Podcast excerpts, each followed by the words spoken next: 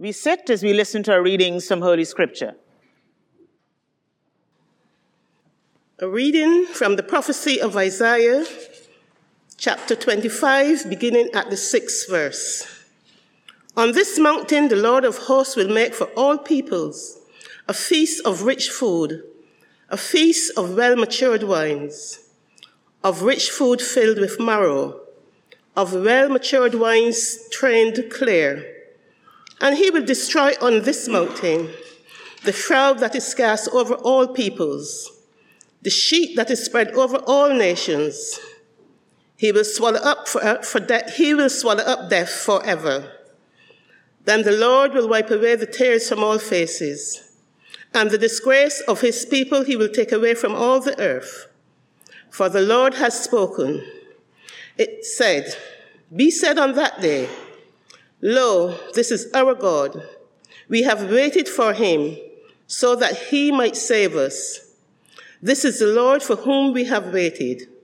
Let us be glad and rejoice in his salvation. This is the word of the Lord. Thanks be to God. Our psalm this morning is Psalm 118. The refrain is I will give thanks to you for you have become my salvation. I will give thanks to you, for you have become my salvation. Oh, give thanks to the Lord, for he is good. His mercies endures forever. Let Israel now proclaim, his mercy endures forever. I will give thanks to you, for you have become my salvation. The Lord is my strength and my song and he has become my salvation. Joyful shouts of salvation sung from the tents of the righteous. The right hand of the Lord does mighty deeds. The right hand of the Lord raises up, the right hand of the Lord does mighty deeds. I will give thanks to you, for you have become my salvation. I shall not die, but live, and declare the works of the Lord. The Lord has punished me sorely, but he has not given me over to death. I will give thanks to the Lord for you have become my salvation. Open to me the gates of righteousness, that I may enter and give thanks to the Lord. This is the gate of the Lord, the righteous shall enter through it. I will give thanks to you, for you have answered me and become and have become my salvation. I will give thanks to you, for you have become my salvation. The stone which the builders rejected has become the chief cornerstone. This is the Lord's doing, and it is marvelous in our eyes. This is the day the Lord has made. We will rejoice and be glad in it. I will give thanks to you, for you have become my salvation. Amen. A reading from the Acts of the Apostles. Then Peter began to speak to them. I truly understand that God shows no partiality, but in every nation, everyone who fears him and does what is right is acceptable to him. You know the message he sent to the people of Israel, preaching peace of Jesus Christ. He is Lord of all. That message spread throughout Judea, beginning in Galilee after the baptism that John announced, how God anointed Jesus of Nazareth with the Holy Spirit and with power, how he went about doing good and healing all who were oppressed by the devil, for God was with him. We are witnesses to all that he, he did, both in Judea and in Jerusalem. They put him to death by hanging on a tree, but God raised him on the third day and allowed him to appear not to all the people, but to us who were chosen by God as witnesses, and who ate and drank with him after he rose from the dead.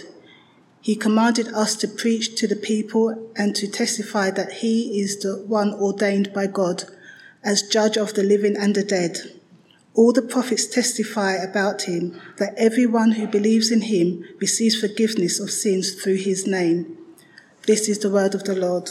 Thanks be to God. May the Lord be in your lips and on your heart as you proclaim the gospel in the name of the Father, and the Son, and the Holy Spirit. Amen. Alleluia, Alleluia. I am the first and the last, says the Lord, and the living one.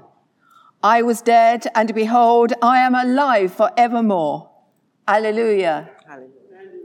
The Lord be with you. And also with you. Hear the gospel of our Lord Jesus Christ according to John. Glory to you, O Lord. Early on the first day of the week, while it was still dark, Mary Magdalene came to the tomb and saw that the stone had been removed from the tomb. So she ran and went to Simon Peter and the other disciple, the one whom Jesus loved, and said to them, They have taken the Lord out of the tomb, and we do not know where they have laid him. Then Peter and the other disciple set out and went towards the tomb. The two were running together, but the other disciple outran Peter and reached the tomb first. He bent down to look in and saw the linen wrappings lying there, but he did not go in. Then Simon Peter came, following him, and went into the tomb. He saw the linen wrappings lying there, and the cloth that had been on Jesus' head not lying with the linen wrappings, but rolled up in a place by itself. Then the other disciple, who reached the tomb first, also went in. And he saw and believed, for as yet they did not understand the scripture that he must rise from the dead. Then the disciples returned to their homes. But Mary stood weeping outside the tomb. As she wept, she bent over to look into the tomb, and she saw two angels in white, sitting where the body of Jesus had been lying, one at the head and the other at the feet. They said to her, Woman, why are you weeping? She said to them, They have taken away my Lord, and I do not know where they have laid him. When she had said this, she turned round and saw Jesus standing there but she did not know that it was Jesus. Jesus said to her, Woman, why are you weeping? For whom are you looking? Supposing him to be the gardener, she said to him, Sir, if you have carried him away, tell me where you have laid him, and I will take him away. Jesus said to her, Mary. She turned and said to him in Hebrew, Rabboni, which means teacher. Jesus said to her, Do not hold on to me, because I have not yet ascended to the Father. But go to my brothers and say to them, I am ascending to my Father and your Father, to my God and your God. Mary Magdalene went and announced to the disciples, I have seen the Lord. And she told them that he had said these things to her. This is the gospel of the Lord. Praise to you, O Christ. May the words of my mouth and the meditation of our hearts be always acceptable in our sight, our God, our strength, and our Redeemer. Amen. Please be seated.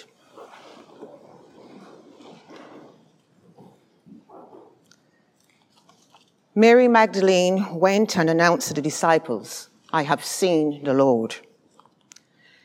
Have you ever been back to visit your old school?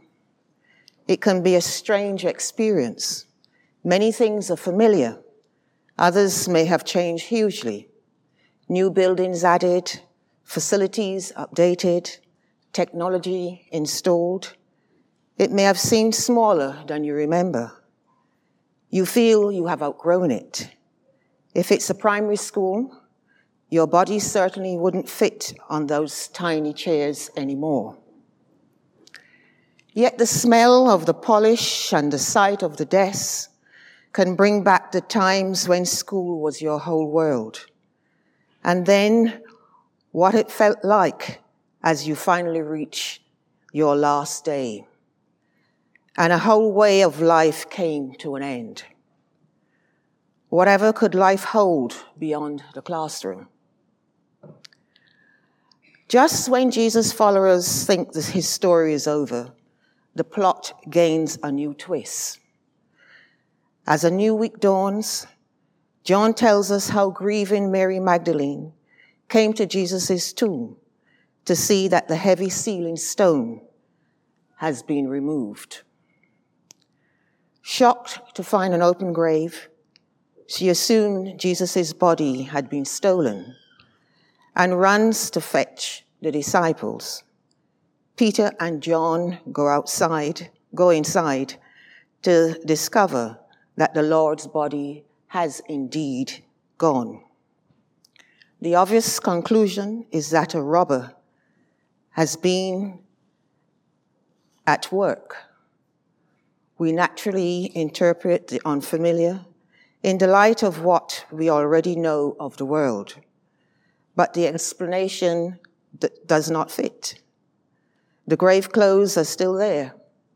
What robber would enwrap a body before taking it, or leave the coverings behind? with the head section separate and neatly rolled. John, the other disciples, senses that something more is going on. He does not yet understand, but dares to believe that this Jesus, extraordinary in life, is at the center of something more amazing to come.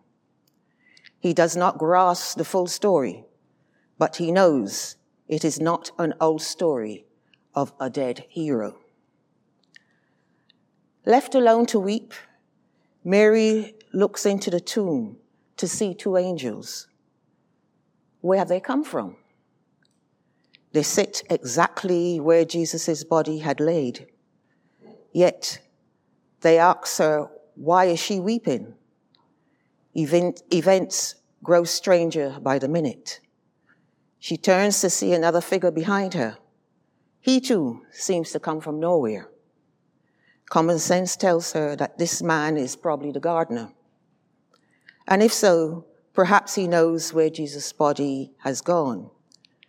As he answers, he addresses her by name. That one word, Mary, reaches right into her, and she knows that it is Jesus who stands before her alive. But this is not merely a joyful reunion of an old friend. Jesus instructs Mary to go to the disciples, whom he now refers to as my brothers, and tell them of his forthcoming ascension. Unlike Lazarus, who Jesus brought back to life in the world in a resuscitated body, Jesus himself now heralds God's new creation in a resurrection body. That may partly explain why Mary does not recognize him at first. He is also the last person she would expect to see standing before her, overflowing with life. As we read the story, we too may have our surprises. Jesus, just risen from the dead, defeated death and confounding his enemies. It is the most unprecedented and unique event in history.